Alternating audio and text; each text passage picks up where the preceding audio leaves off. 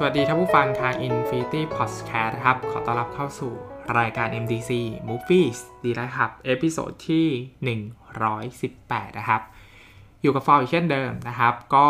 episode นี้มีภาพยนตร์นำมารีวิวด้วยกัน 2 เรื่อง ต้องบอกว่าเป็นค่าเฉลี่ยฟอร์มแล้วนะฮะ ในทุกสัปดาห์ก็จะรีวิว 2 เรื่องนะครับ ดูหนัง 2 เรื่องนะครับบาง week เนี่ยนะฮะก็อาจจะดูไม่ทันก็จะไม่มีรายการนะครับสำหรับ อาทิตย์นี้นะครับมีภาพยนตร์ 2 เรื่องนะครับ เรื่องแรกที่อยากจะรีวิวนะครับให้คุณผู้ฟังนะครับ คือภาพยนตร์เรื่อง Fatal Attraction นะครับขอพุ่งกับ a d r i a n Lin นะครับ ก็เป็นภาพยนตร์เก่านะครับ ปี 1987 นะฮะภาพยนตร์เรื่องนี้เป็นภาพยนตร์ที่เตือนสติผู้ชายที่คิดที่จะนอกใจเมียฮะ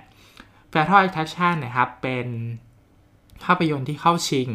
รางวัลออสการ์6สาขาด้วยกันนะครับหนึ่งในนั้นคือภาพยนตร์ยอดเยี่ยมนะครับกำกับโดยเอเดรียน ไลน์นะครับนำแสดงโดยไมเคิลดักลาสเกนโคสนะครับซึ่งเกนโคสนะครับได้เข้าชิงนักแสดงนำหญิงยอดเยี่ยมนะฮะแล้วก็นักแสดงสมทบก็คือแอนอาร์เชอร์นะครับได้เข้าชิงนักแสดงสมทบนะฮะแง่ดีของ Fatal Attraction นะครับ คือมีเนื้อหาที่สะท้อนให้ เราเห็นถึงปัญหาของการนอกใจภรรยานะครับความโรคจิต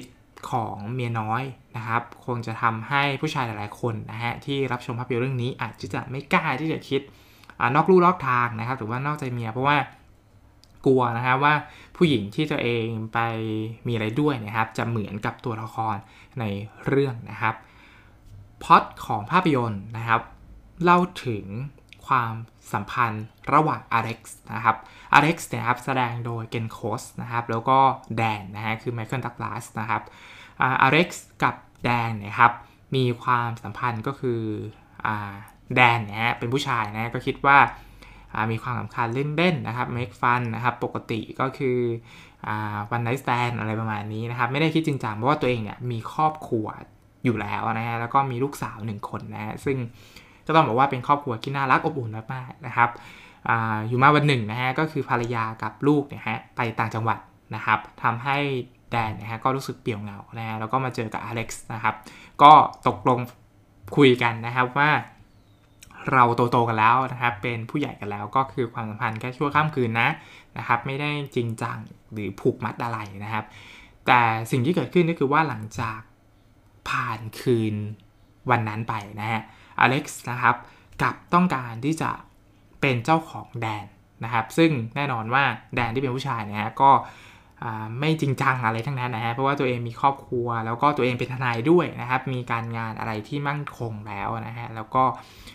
อยากที่จะสร้างครอบครัวนี้ให้เป็นครอบครัวที่ดีนะครับ แต่ว่าก็เผลอเผลอด้วยอารมณ์นะครับในช่วง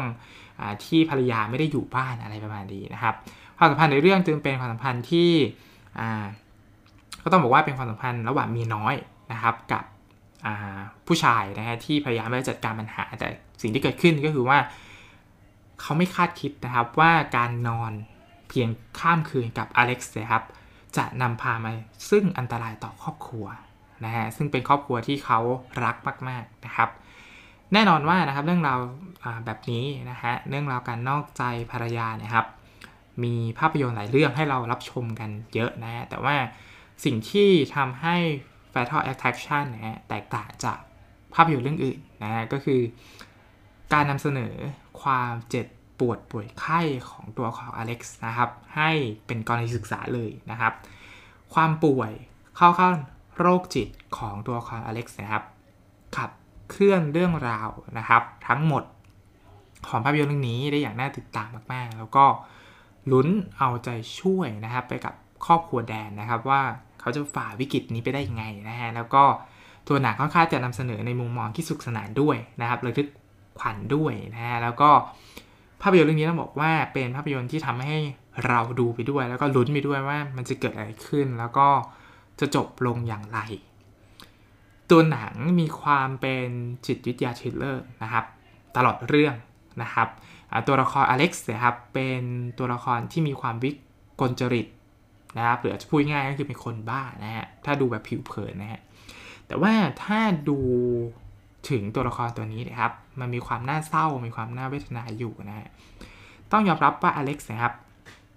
จะบอกว่าเป็นคนที่ป่วยทางจิตก็คือ ดูจากพฤติกรรมแล้วนะฮะไม่สามารถที่จะควบคุมตัวเองได้นะครับ คืออต้องบอกว่าเป็นตัวละครที่ไม่มีความมั่นคงในอารมณ์ในตัวเอง นะฮะคือเหมือนจะรู้เรื่องเหมือนจะพูดแล้วเข้าใจ แต่สุดท้ายก็ไม่เข้าใจ เหมือนจะดีเดี๋ยวดีเดี๋ยวร้ายอะไรประมาณนี้นะครับ คือไม่สามารถที่จะควบคุมความรู้สึกหรือว่าอารมณ์ตัวเองได้นะทำให้ความสัมพันธ์ระหว่างตัวเขานะครับกับแดนนะครับในช่วงข้ามคืนที่แบบรวดเร็วมากๆนะฮะแล้วก็รุนแรงมากๆนะครับเพียงชั่วข้ามคืนเนี่ยมันฝังใจ นะครับแล้วทำให้อเล็กซ์นะครับไม่สามารถที่จะถอนตัวจากแดนได้นะครับคือไม่สามารถจะควบคุมตัวเองได้นั่นเองนะอเล็กซ์นะครับมีกิริยาท่าทางที่เปลี่ยนไป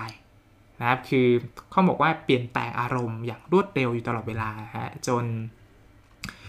ไม่ว่าจะเป็นแดนก็ดีตัวละครในเรื่องหรือว่าคนดูที่เรากำลังดูนะก็อาจจะรู้สึกรู้สึกว่าลำคาญแล้วก็คาดเดาอารมณ์ที่จะเกิดขึ้นไม่ได้นะซึ่งอันนี้เป็นบุคลิกของตัวตัวละครอเล็กซ์เลยนะฮะ ทีนี้ถามว่าบุคลิกแบบนี้มันดียังไงนะฮะต้องบอกว่ามันทำให้หนังสนุกนะฮะมันทำให้เราที่เป็นคนดูนะครับ ไม่สามารถจะคาดเดาเหตุการณ์ได้เลย ว่ามันจะเกิดอะไรขึ้นแน่นอนนะครับ อันนี้คือความดีงามนะฮะของตัวละครตัวนี้ ที่ต้องชื่นชมก็ต้องเป็นการแสดงของเกนโคสนะครับ ที่แสดงได้ยอดเยี่ยมมากๆนะฮะนอกจากนี้ตัวละครอเล็กซ์นะครับยังแสดงสภาพของ คนที่มีความรู้สึกเหงาอะนะฮะคือต้องบอกว่าเป็นซึมเศร้าอะไรประมาณนี้นะฮะแล้วก็ตอกย้ำอารมณ์นะครับด้วยความรุนแรงนะฮะอารมณ์ไม่คงที่นะครับแล้วก็ต้องการให้มีใครสักคนเข้ามาในชีวิตนะ ทีนี้นะครับความรุนแรงของเพศสัมพันธ์ชั่วข้ามคืนที่มันแบบแนบแน่นมากกับแดนนะฮะมันทำให้อเล็กซ์นะครับไม่สามารถที่จะควบคุมตัวเองได้นะฮะแล้วก็สุดท้ายเนี่ยก็ปลดปล่อยตัวเองออกมาในท้ายที่สุดนะครับ เป็นบทสรุปของดังเรื่องนี้นะฮะสภาวะอารมณ์ของอเล็กนะครับ ก็ต้องบอกว่าเป็นรักเขาข้างเดียวนะฮะคือทุ่มเทใจให้แดนแบบเต็มที่นะฮะคือคิดว่าแดนเนี่ยนะฮะรักตัวเองนะครับ แต่ว่ามันเป็นความสัมพันธ์ที่ชั่วข้ามคืนไงนะฮะมันไม่ได้แบบยาวนานขนาดนั้นนะฮะแต่ว่าอเล็กซ์เนี่ยครับปักใจเชื่อว่าแดนเนี่ยรักเขานะครับ ซึ่งอันเนี้ยก็ต้องบอกว่าเป็น พูดง่ายคือหลงตัวเอง หลงว่ามีคนมารักตัวเอง แล้วก็เชื่ออย่างนั้นนะฮะซึ่งพุ่มกับแอเดนลินนะครับ แล้วก็ทีมเขียนบทเนี่ยทำออกมาได้อย่างดีมากๆนะครับ คือทำให้เราเห็นว่าเฮ้ยตัวละครตัวนี้ป่วยนะ ต้องไปหาหมอนะ ไม่ใช่แบบคนบ้านะฮะอย่างไรก็ตามนะครับ หนังยังสะท้อนให้เราเห็นถึงอันตรายของการนอกใจแน่นอนนะฮะ อันนี้คือประเด็นหลักนะ แล้วก็แดนกับภรรยากับลูกสาวที่น่ารักนะฮะของครอบครัวนี้นะครับ ก็ต้องบอกว่าเป็น ครอบครัวที่สุดท้ายเนี่ยเหตุการณ์นี้มันเกิดขึ้นนะฮะมันทำให้เราที่เป็นคนดูรู้สึกเศร้านะฮะรู้สึกน่าสลดใจนะท้ายสุดนะครับ Fatal Attraction นะครับ คือภาพยนตร์ที่เล่นกับความสัมพันธ์ระหว่างมนุษย์นะแล้วก็ดูสนุกมากๆนะครับลุ้นระทึกเขย่าขวัญนนะฮะแล้วก็สามารถจิบกลับเอามาดูได้ใหม่แบบที่ไม่ได้เก่าเลยนะคือดูในยุคนี้ยังรู้สึกสนุกนะฮะการตัดสลับฉากบทภาพยนตร์นะครับ ที่แสดงสภาพของคนป่วยทางจิตนะฮะทำได้อย่างยอดเยี่ยมมากๆนะฮะทีมนักแสดงนี่เล่นกันได้ดีลงตัวมากๆนะครับ นอกจากนี้ยังมีข้อคิดเรื่องแบบ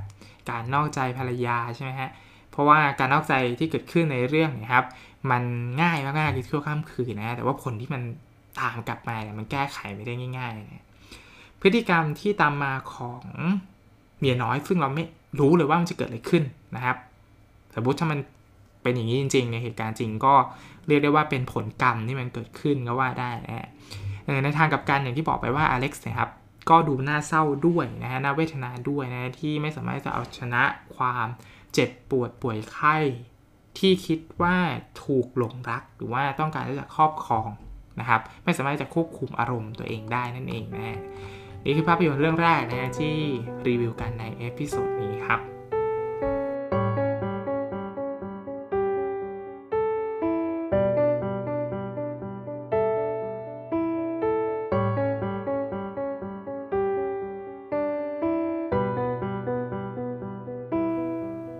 ที่2นะฮะคือภาพยนตร์เรื่อง Scott Pilgrim vs The World นะครับ ขอพ่วงกับเอสกาไลนะครับ เป็นภาพยนตร์ปี 2010 นะครับ ต้องยอมรับโดยทั่วกันนะครับว่า Scott Pilgrim vs The World นะครับ คือภาพยนตร์ที่มีความแหวกแนว ไม่เหมือนใครแล้วก็ไม่มีใครเหมือนนะคือถ้าชอบก็จะรู้สึกชอบไปเลยนะ แต่ว่าถ้าไม่ชอบก็เกลียดไปเลยนะฮะ เพราะว่าตัวหนังนะครับ เป็นการเล่าเรื่องที่เหนือจริงมากๆนะครับ แล้วก็ใช้รูปแบบสไตล์เหมือนเรากำลังดูเกมเกมหนึ่งนะคือเป็นเกมแบบยุคเครื่องเล่นฟามิคอมนะฮะ คือเหมือนดูตัวละครต่อสู้กันนะ คือเหมือนเรากำลังดูเกม คือเราต้องนึกว่าการดูภาพยนตร์เรื่องนี้คือกำลังดูการกำลังดูเกมเกมหนึ่งนะฮะ แล้วก็ตัวละครในเรื่องเนี่ยนะครับ เป็นตัวละครที่เป็นอยู่ในโลกของเกมนะครับ อะไรประมาณนี้นะฮะ เพราะว่าตัวละครในเรื่องเนี่ยมีความ เหนือจริงมากๆนะครับ คือมันจะมีการต่อสู้กันเป็นด่านๆนะฮะแล้วก็ต้องชนะไปในแต่ละด่านให้ได้นะครับ เพราะฉะนั้นการดูภาพยนตร์เรื่องนี้เราต้องเข้าใจ concept ผมว่ามันคือการดูการเล่นเกมเพื่อเอาชนะบอสในแต่ละด่านไปให้ได้นะครับ คือถ้าใครอินนะหรือว่านึกออกว่าเฮ้ยเรากำลังดูตัวละครที่มาอยู่ในเกมนะนะครับ หรือว่าอยากที่จะเล่นเกมนะแล้วก็ อยากที่จะเป็นหนึ่งในตัวละครที่อยู่ในเกมนะฮะต้องบอกว่าภาพยนตร์เรื่องนี้จะดูแล้วสนุกนะครับ แต่ว่าถ้าใครไม่อินหรือว่าไม่เก็ตว่ามันคือเกมนะฮะก็จะรู้สึกว่าทำไมต้องทำแบบนี้นะครับทำไมพุ่งกับเอ็ดการ์ไลท์นะครับ ต้องสร้างภาพยนตร์แบบนี้นะครับ แต่ว่าถ้าใครเข้าใจแบบนี้ก็จะรู้สึกว่าเฮ้ยตัวผู้กำกับเนี่ยนะฮะมี concept ที่ที่ดีมากๆ แล้วก็ทำภาพยนตร์ที่ออกมาได้แบบอย่างดีด้วยนะฮะ คือมันมีความสนุก มีความกลมกล่อม แล้วก็มีความเป็นเกมอะนะครับ เพราะฉะนั้นถ้าใครอินนะฮะก็จะชอบภาพยนตร์เรื่องนี้เลยนะฮะแต่ว่าถ้าใครไม่อินก็จะรู้สึกงงนะครับว่าภาพยนตร์เรื่องนี้สร้างมาเพื่ออะไรทำไมต้องเล่าแบบนี้นะฮะทำไมถึงมีเส้นเรื่องแบบนี้แล้วทำไมเหตุการณ์ถึงเป็นแบบนี้นะครับสำหรับพอดเรื่องของภาพยนตร์เรื่องนี้นะฮะไม่มีมีอะไรไม่มีอะไรไม่มากเลยนะฮะคือเป็นพอดที่เล่าถึง สกอตพิลกิมนะครับผู้ชายคนหนึ่งที่เป็นมือเบสของวงดนตรีวงหนึ่งนะฮะแล้วก็ตัวเขาเนี่ยจีบเด็กสาววัย 17 ปีนะครับ เพื่อที่จะลืมคนรักที่แบบทิ้งเขาไปนะฮะแต่ว่าเขาก็กลับมาพบเขาก็มาพบกับราโมนานะฮะซึ่งน่ารักมากๆนะครับ ก็แน่นอนนะฮะก็ตกหลุมรักทันทีนะครับทำให้ ทั้งสองคนนะครับ ทั้งสกอตแล้วก็ราโมนาเนี่ยฮะก็คุยกันแล้วก็ตกลงที่จะเป็นแฟนกันนะครับ แต่ว่าสกอตเนี่ยจะต้องไปบอกเลิกกับแฟนสาววัย 17 ปีนะฮะซึ่งมีความตลกเฮฮาอยู่ในนั้นนะครับ แต่ว่าอันนี้ไม่ใช่อุปสรรคยากเลยนะในการที่สกอตเนี่ยจะต้องไปบอกเลิกแฟนสาวนะครับเพราะว่าเขาก็ไม่ได้ชอบอยู่แล้วนะฮะคือจีบเพื่อที่จะลืมคนเก่าอะไรประมาณนี้นะครับ แต่ว่าความยากของสกอตก็คือว่าจะต้องต่อสู้เพื่อเอาชนะแฟนเก่าของราโมล่าให้ได้ทั้ง 7 คนนะฮะ เพราะถ้าสกอตพิลกิมไม่สามารถจะเอาชนะแฟนเก่าทั้ง 7 คนของราโมล่าได้นะครับ ทั้ง 2 คนก็จะคบกันไม่ได้นะฮะ ก็คือเป็นแฟนกันไม่ได้นะฮะ ภารกิจในครั้งนี้จึงเป็นการเอาชนะบอสทั้ง 7 ด่านไปได้นะฮะ ซึ่งสกอตนะฮะจะต้องหาวิธีการในการที่จะ จัดการแฟนเก่าของราโบล่านะครับด้วยรูปแบบต่างๆนะครับไม่ว่าจะเป็นมองหาจุดอ่อนนะครับ เล่นดนตรีต่อสู้นะครับ หรือว่าดึงความกล้าหาญของตัวเองออกมาอะไรประมาณนี้นะครับ ซึ่งอันเนี้ยมันมีความสนุกมันมีความฮามันมีความบ้าบออยู่ในเส้นเรื่องนี้นะครับ ทีนี้สิ่งที่ต้องชื่นชมนะครับอีกอย่างหนึ่งก็คือว่า CG ของภาพยนตร์เรื่องนี้ทำได้ดีมากๆนะครับ คือมันจะมีการใส่ตัวอักษร คือถ้าใครเคยเล่นเกมอะมันจะมีเอฟเฟกที่แบบต่อสู้กันมันก็จะมีแบบคำพูดนะฮะมันจะมีแบบเหมือนเราดูการ์ตูนอะนะฮะแล้วมันเหมือนเราอ่านหนังสือการ์ตูนอะเวลาสู้กันมันก็จะมีตัวอักษรโผล่ขึ้นมาอะไรประมาณนี้เวลามันต่อยกันใช่ไหมครับมี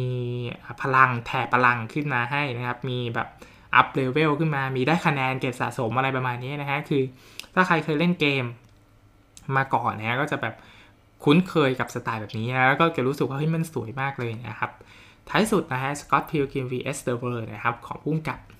Edgar Wright นะครับ เป็นภาพยนตร์ที่มีความแปลกประหลาดอยู่เหนือกฎเกณฑ์ ความเป็นจริงนะฮะคือเราต้องละทิ้งความจริงไปเลยนะครับ เราก็จะดูภาพยนตร์เรื่องนี้ได้สนุกนะแล้วก็เป็นภาพยนตร์ที่มันไม่เหมือนใครด้วยนะครับมีสไตล์ที่ไม่เหมือนใครนะครับต้องบอกว่าฟอร์มเพิ่งดูภาพยนตร์เรื่องนี้ครั้งแรกนะครับ แล้วก็รู้สึกว่าดูครั้งแรกเนี่ยมันก็เข้าไปอยู่ในความทรงจำเลยอะนะครับ แต่บางคนอาจจะเข้าไปอยู่ในความทรงจำในแง่ร้ายก็คือแบบไม่ชอบไปเลยนะครับ แต่ว่าสำหรับฟอร์มเนี่ยค่อนข้างชอบนะแต่ว่าถือว่าไม่ได้ชอบมากอะไรนะแต่ว่าค่อนข้างจะชอบ concept ของมันนะถึงกันนั้นเนี่ยฮะแง่มุมที่หนังส่งมาให้นะครับ ก็เป็นการให้เราเห็นถึงการมีคู่ชีวิตหรือว่าการมีคนรักนะครับ แต่ว่าเป็นประเด็นเล็กน้อยนะครับ ไม่ได้เป็นประเด็นซีรีส์อะไรนะฮะคือเป็นประเด็นที่คิดถึงความสัมพันธ์ ไม่ว่าจะเป็นความไว้ใจกันการนอกใจนะครับ หรือสิ่งสำคัญเลยที่เป็นแกนหลักของภาพยนตร์เรื่องนี้นะฮะคือการก้าวข้ามผ่านอดีตคนรักเก่าเพื่อที่จะเริ่มต้นรักใหม่ไปได้นะอันนี้คือสิ่งที่ฟอร์มได้จากภาพยนตร์เรื่องนี้นะครับ ทั้งหมดนี้คือ MDC episode นี้นะครับ ก็ episode หน้าจะเป็นเรื่องราวเกี่ยวกับอะไรนะฮะ ก็รับฟังได้นะครับในช่อง Infinity Podcast นะครับสำหรับวันนี้ผมฟอร์มนะครับ ขอให้รับชมภาพยนตร์อย่างมีความสุขนะครับ สวัสดีครับ